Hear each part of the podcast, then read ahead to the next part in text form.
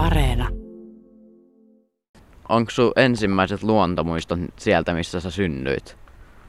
Mä muistan, mä asuttiin kaupunkialueella, mutta tehtiin yhden mun kaverin kanssa pieniä retkiä lähiympäristöön ja, ja sellainen varsinainen lintuharrastus alkoi Kilpiäisten Lahden puolella.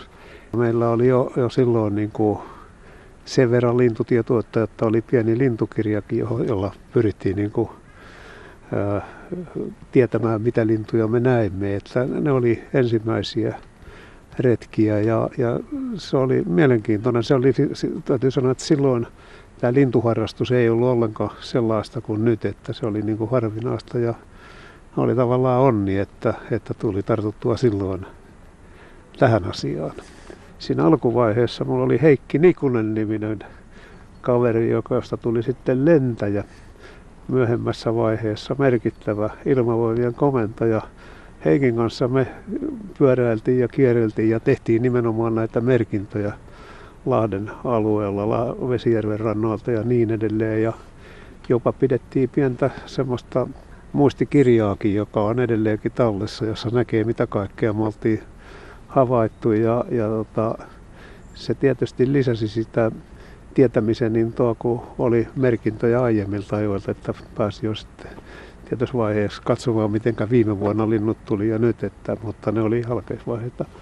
Ja sitten tota, siinä vaiheessa, kun me Ahtialaa muutettiin, niin se oli jännä vaihe. Siellä rakennettiin siis Koiskalan kartanon pelloille ja niihin näitä rintamamiestaloja. Mutta siinä oli hienot metsät ja järvi lähellä, niin kuin sanoin, niin siellä sitten Matti Siltamäki nimisen, kun kavereista puhut, niin Matti Siltamäen kanssa ruvettiin kiertelemään silloin. Ja Matti opetti mulle sitten jonkinlaiselle kaupunkilaispojalle näitä maalaistapoja. Ruvettiin kalastamaan ja se oli tärkeä vaihe siinä. Ja, ja, ja sitten tietysti lintujen havaitseminen monessakin mielessä. Siitä, niiltä ajoilta mulla on jäänyt mieleen toi vaikkapa teidän soidin, jota joka kevät haluaisin aina päästä kuuntelemaan. Oliko joku, jokin tietty paikka tai sellainen tuttu paikka, missä kävitte yleensä? Oli joo, siis siellä oli, jos, jos näitä Ahtialan aikoja muistelen, niin siinä Lahden kaupungin tuntumassa on Alanen niminen järvi, joka on semmoinen, no ei, ei kovin iso järvi. Sen tuntumassa oli sitten, sitten tota, sen pohjoispuolella pieniä lampia ja siellä oli, oli tota, sitten niiden lampien tuntumissa me kierreltiin ja katseltiin, että niillä oli hauskoja nimiä, Sietikka ja niin edelleen, joita mä myöhemmin sitten kun paikan nimet alkoi kiinnostaa, niin tutkin niiden menneisyyttä ja niin edelleen. Mutta että, ja, ja, ja, sitten ne metsät oli aika, sanotaanko, kaatamattomia, isoja, hienoja metsiä, että pääsi kyllä ihan kunnolliseen metsänkäynnin ja, ja kulkemisen tuntumaan niissä maisemissa. Joo, oliko teillä jotain pitkiä retkiä tollasia? Etupäässä ne oli siis sellaista, että meille ei, meille ei liittynyt siis syöpyminen niihin Joo. kovinkaan paljon, että mentiin polkupyörällä ajettiin aamulla, mutta siis varhain lähdettiin ja niin kuin jokainen lintuja harrastava tietää, niin teidän soitimiakin on mentävä aamu varhaisella melkein pimeässä mentiin sinne ja samoin metsän, metsän soitimia, jos, jos niitä pääsi kuuntelemaan ja illalla tultiin takaisin, mutta tota, kyllä sinne sitten jossakin vaiheessa, kun pitemmälle sinne sanotaanko Seestaan kartanon metsiin mentiin, niin siellä oli joskus teltta mukana, että yövittiin siellä, mutta että etupäässä ne oli näitä lyhyitä kiertoksia silloin. Kun nykyään on erilaisia retkeilyvarusteita, niin mitä teillä silloin oli? Oliko teillä mitään varusteita?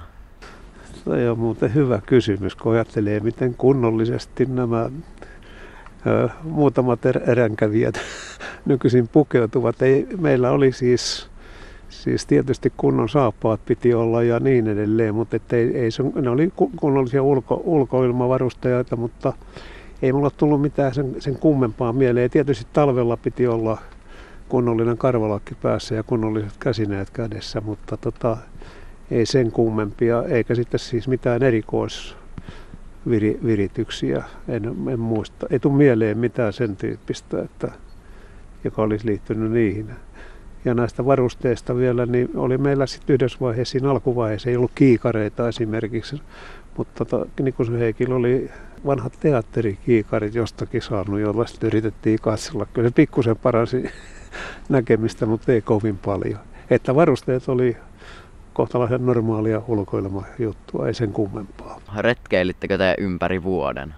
Joo, tietysti siis jos lintujen elämää ajatellaan, niin kevät oli tietysti se jännin aika, jolloin muuttolintuja alkoi näkyä ja myöskin lintuja, jotka muutti ohi, siis hanhiparvia ja muita, joita silloin saattoi nähdä, mutta syksylläkin oltiin ihan, ihan tota, pimeisiin asti kuljettiin, ettei se, tietysti talvikausi oli, oli pienempää sitten, kun oli hanget ja lintuja vähemmän, mutta kyllä mä muistan, että silloinkin kierrettiin ja että sen tuntuman siis vuoden kiertoa sai ihan hyvin silloin ja polkupyörin ja suksin liikuttiin, ettei sen, sen kummemmin. Ja se lähiympäristö oli siinä heti, että pääsi aika hyvin luonnon kanssa tekemisiin heti melkein kotiovelta. Sä sanoit jo tuosta kalastuksesta, mutta kalastitteko te niin paljonkin? No kalastus oli aika jännä juttu silloin, siis se, se, se, siihen mä innostuin oikein kovasti yhdessä vaiheessa. Ja varsinkin talvikalastukseen ensin alu, aluksi niin pitää pilkkimishomma alkoi innokkaasti, mutta se mikä mulla on jäänyt myöhemmin parhaiten mieleen on ehkä noin haukikoukkujen kokeminen ja käyttäminen, että haukikoukku oli siis semmoinen iskevä koukku, johon pantiin syö, syötiksi särki ja niillä tuli haukia hirveän hyvin, että, että, tota, se ei ollut niin yleistä se haukikoukkujen käyttäminen silloin. Mä en muista mistä me se keksittiin, että sellaisilla konsteilla saa pyytää. Ja siihen liittyy vielä niihin aikoihin, mä puhun nyt siis 50-luvun alun Suomesta, niin oli jossakin vaiheessa kieltokin, että haukikoukuille ei saa pyytää, mutta ne järvet alanen, mistä me pyydettiin, oli, oli sallittu, mutta siellä ei monet muut niitä pyytäneet ja sen takia me iltahämärissä aina käytiin kokemassa ne meidän avannosta siis ne, ne, ne koukut ja, ja aika monta kertaa oli semmoisia kilon, jopa parin kilon haukia rep, repussa, kun sieltä hiihdeltiin iltapimeessä takaisin. Tuleeko mieleen mitään hyvää kalajuttua, niin kuin omaa tai jonkun toisen kertomaa? No näistä kalajutuista, niin ei, ei oikeastaan sen, sen kummempia. Mulla jää niistä mieleen, että, että siis siihen liittyy vielä tämä kansanperinteen ja kulttuurihistorian ymmärtäminen, joka mulle myöhemmin tuli tärkeäksi asiaksi, että, että siellä oli äh, Alhon pappa-niminen vanha mies, joka oli Koiskalan kartanon äh, torppareita, joka siis kalasteli siellä innokkaasti ja oli innokkain kalamies Alasenjärvellä silloin, että hiihteli melkein joka toinen päivä sinne Alaselle pilkkimään ja, ja, ja vähän muutakin tekemään, niin sen kertomukset niistä kalahommista, ne, ne oli sellaisia, jotka jäi mun mieleeni, miten isoja kaloja oli saatu ja miten, millä konstilla. Meidän isommat kalat, ei, niihin ei sen, sen kummemmin semmoista jännittävää juttua, mutta kuin ne, että siis esimerkiksi näistä iskukoukuista, niin joskus oli siima katkennut, josta saattoi päätellä, että on ollut valtavan iso hauki sitten kiinni. Noilla retkeilyillä, niin eksyyttekö te koskaan metsää? No ei oikeastaan. Se, se oli vaikka, ei meillä siis ne, ne retkeilyt, että se alue, aika iso alue, tuli melko nopeasti tutuksi. Ja ei meillä esimerkiksi silloin 50-luvun puolella niin kompasseja ja sen semmoisia äh, tarvittu, että ne, ne, ne tuli tutuksi. Kyllä joskus niin kuin eksyttiin vähän ja kuljettiin pitempään, mutta sellaista niin kuin eksymisen pelkoa tai harhaa kulkemisen ongelmaa, niin sitä ei silloin, silloin kyllä ollut. Vaikka ne, ne, esimerkiksi ne Seestaan kartanon metsät oli aika isoja, että jos siellä harhautui, niin saa kävellä aika paljon ja muutaman kerran kyllä käveltiin aika pitkään. Että, mutta siinäkin on varmaan sillä lailla, että kun tällä lailla lähtee kulkemaan, niin oppii aika nopeasti ymmärtämään sen maiseman, että siihenkin tulee tämmöinen sanotaanko pieni kokemus, jonka nojalla sitten osaa kulkea ilman kompassia ja karttaakin. Laittako sun vanhemmat sut pienenä keräämään marjoja tai sieniä? Joo, se kuuluu kyllä siis. No ensinnäkin jos lähdetään sieninkerästä, niin me kerättiin sieniä aika paljon ja me syötiin myöskin sieniä melko paljon. Kantarelli oli tietysti se ykkössieni, mutta mustaa rouskua kerättiin, niitä oli paljon ja syö, syötiin niitä, että niiden kerääminen Ja marjojen kerääminen oli myös kuuluu niin kuin pelin henkeen. Ei, mä tiedän, että oli paljon ahkerampia ja uuterampia marjankerääjiä kuin meidän porukka, mutta tota, se kuuluu kyllä pelin henkeen, että varsinkin mustikoita kerättiin talveksi ja sitten tota, puolukkaa tietysti. Ja siellä, jos mä muistelen niitä Ahtiolan ja Nastolan metsiä, niin ihan hyviä marjamaita siellä. Ne piti vaan tietää, missä ne, missä ne on. Ja ennen muuta mulla tulee tässä mieleen sitten niitä myöhempiä aikoja, kun sitten Siltamäen Matin kanssa paljon kuljettiin ja, ja pitkiä retkiä käveltiin. Ja eväät, mitkä oli mukana, niin ne oli aina vähän vaatimattomia. Ei ne kovin suuria ole, että nälkäkin tuli. Ja muistan, että me syöttiin pihlaja marjoja innokkaasti joka, jota ei niin ehkä yleisesti tehty, mutta mä muistan, että me Karlammen metsien pihlajat tunnettiin aika hyvin ja tiedettiin, että missä on hy- hyviä pihlajamarjoja ja, ja missä vähemmän hy- hyviä. Ja näin mä olen jälkeenpäin ymmärtänyt, että ne oli hyvin terveellisiä ne pihlajamarjat. Ja nytkin mä tykkään pihlajamarja hyytelestä tai hillosta, mitä tehdään. Jota, jota. Mä luulen, että pihlajaa ei ole ehkä vieläkään oikein hyvin niin kuin pihlajamarjoja, niin kuin, jos nyt käytetään nykytermiä tuotteistettu, että niistä voisi tehdä ehkä enemmän hilloa tai mehua kuin nykyisin tehdään. Niin sulla on ollut niitä kesyjä eläimiä.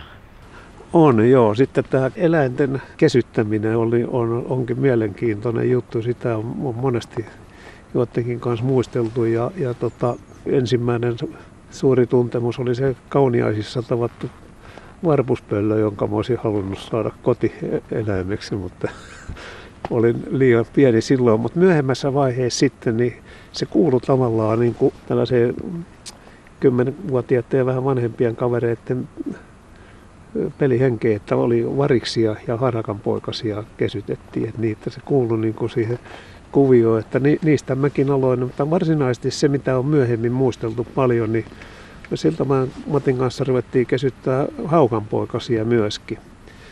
Mä en tiedä, oliko se niin kiellettyä vai hommaa, mutta ei, ei varsinaisesti. Että, että mulla oli useana kesänä, ja voin sanoa, että hiirihaukka kesyyntyy parhaiten. Varpushaukka ja kanahaukka ei kesynyt, mutta hiirihaukka kesyyntyi. Ja ne oli niin kesyjä, että ne, se Vihtori, joka oli mun todellinen sydänkäpy, niin se leijaili korkealla ja kun mä tulin paikalle ja huusin Vihtori ja panin käden, niin se leijas kädelle ja istui siinä ja sitä, sitä mä ruokin. Ja mä muistan sellaisen asian tähän Vihtoriin liittyvänä, että kun mä pääsin silloin kesällä tätini kanssa ensimmäiselle ulkomaanmatkalle Ruotsiin, mentiin katsomaan Tukholmaa kuninkaanlinnaa, jota Berglund, joka oli mun täti, niin oli, oli tavallaan ruotsalaista alkuperäistä, kiinnosti tämä kuninkaallinen perhe, niin kuin se nykyisin kiinnostaa hyvin monia. Mentiin sinne ja mulla oli hommattu uudet kamppeet, vähän siistimmät kamppeet ja mä olin pannut ne päälle ja oltiin lähdössä ja silloin mä ajattelin, että mun on pakko mennä katsomaan Vihtoria, siis tätä mun haukkaa vielä ennen kuin mä lähden, että, että se muistaa. Ja Vihtorihan ei ollenkaan ymmärtänyt muut uusia kamppeita ja lähti lentoon ja, ja mulla meni se matka hiukan piloille, kun mua harmitti koko ajan, että mitään Vihtorit, ei kai se vaan lähtenyt pois. Sitten kun mä tulin takaisin, mä otin heti ne siistit matkailukamppeet pois ja panin tavalliset kamppeet päälle ja menin pihalle ja huusin Vihtoria ja sieltä se leijas taas mun käteeni. Ja, että tämä vaan näistä lintujen kesyttämisestä, että se kuuluu jännällä tavalla tähän elämään. Ja silloin kun sä kesyn linnun kanssa tällä lailla elelet ja olet, niin sä opit tietysti sen käyttäytymistavuista ymmärtämään paljon, että vaikka se ehkä oli hiukan kiellettyä, niin se oli hyvin antoisaa noin kokemusten ja tiedon määrältä. Edelleenkin mä katselen, mulla on vieläkin pari kesyä talitiasta tuolla Katajahdin tiellä, jotka käy syömässä mun kädestä parvekkeella, että pikkuhiljaa opettanut ne. Miten niitä sitten kesytettiin, millä tavalla? Kun me otettiin ne poikaset aika pienenä, että siis tietyn vaiheessa. Se oli siis silloin se poikakulttuuriin liittyvä juttu ja sitten niitä syötettiin. Ne oli tietysti sellaisessa kopissa, jossa pidettiin, mutta sitten tota, pikkuhiljaa ne, nehän, nehän vaati ruokaa koko ajan niille hiiriä ja sammakoita, mitä kaikkea niille syötettiinkin. Ja, ja sitten niitä piti opettaa myöskin vapauteen, että ne, ettei ne lähteneet heti karkuun. Että tota, ne meni takaisin nukkumaan sinne koppiinsa ja niin edelleen. Että, että se, siinä syntyi tavallaan se, en mä osaa siihen sanoa muuta kuin, että se syntyi se luottamus linnun ja pojan välillä sillä lailla ehdottomaksi, että sen takia piti käyttäytyä, käyttäytyä sillä lailla oikealla tavalla sen linnun kanssa, että se, se luotti sinuun. Ja to, niin kuin mä sanoin, että mun ystävälläni Matilla oli kans kesyttihaukka, mutta se ei ollut ihan yhtä kesyksi sitten tullut kuin tämä Vihtori. Et sitten siihen liittyy vielä tämä sitten, että tota, sitten kun tuli syksy ja muuttoaika, niin se rupesi lentelemään siellä vähän kauempana, mutta pysyi siinä meidän pihapiirissä. Sitten yhtenä kauniina päivänä se häipyi. No sittenhän se seuraava jännityksen kohde oli keväällä heti, että mitä tapahtuu. Ja mäkin tarkkailin, ja tämä oli tietysti yksi innoittava tekijä lintuharrastukset, että täytyy tarkkailla, että tuleeko tutut kaverit takaisin. Ja kuule ihan äh, näin asialla, että on, että Vihtori tuli siis siihen meidän pihapiiriin. Se oli siinä, se normaalisti ei koskaan tullut sillä lailla hiirihaukalle niihin pihakoivuihin istumaan tai kuuseen istumaan. Se oli siinä viikon verran pyöri selvästi ja mä ymmärsin, että se on Vihtori, mutta ei tullut enää kädelle, vaikka mä yritin huudella. Semmoinen hauska tuttavuus oli tämä Vihtori. On siitä pari valokuvaa muistona miten niitä sitten hoidettiin ja ruokittiin?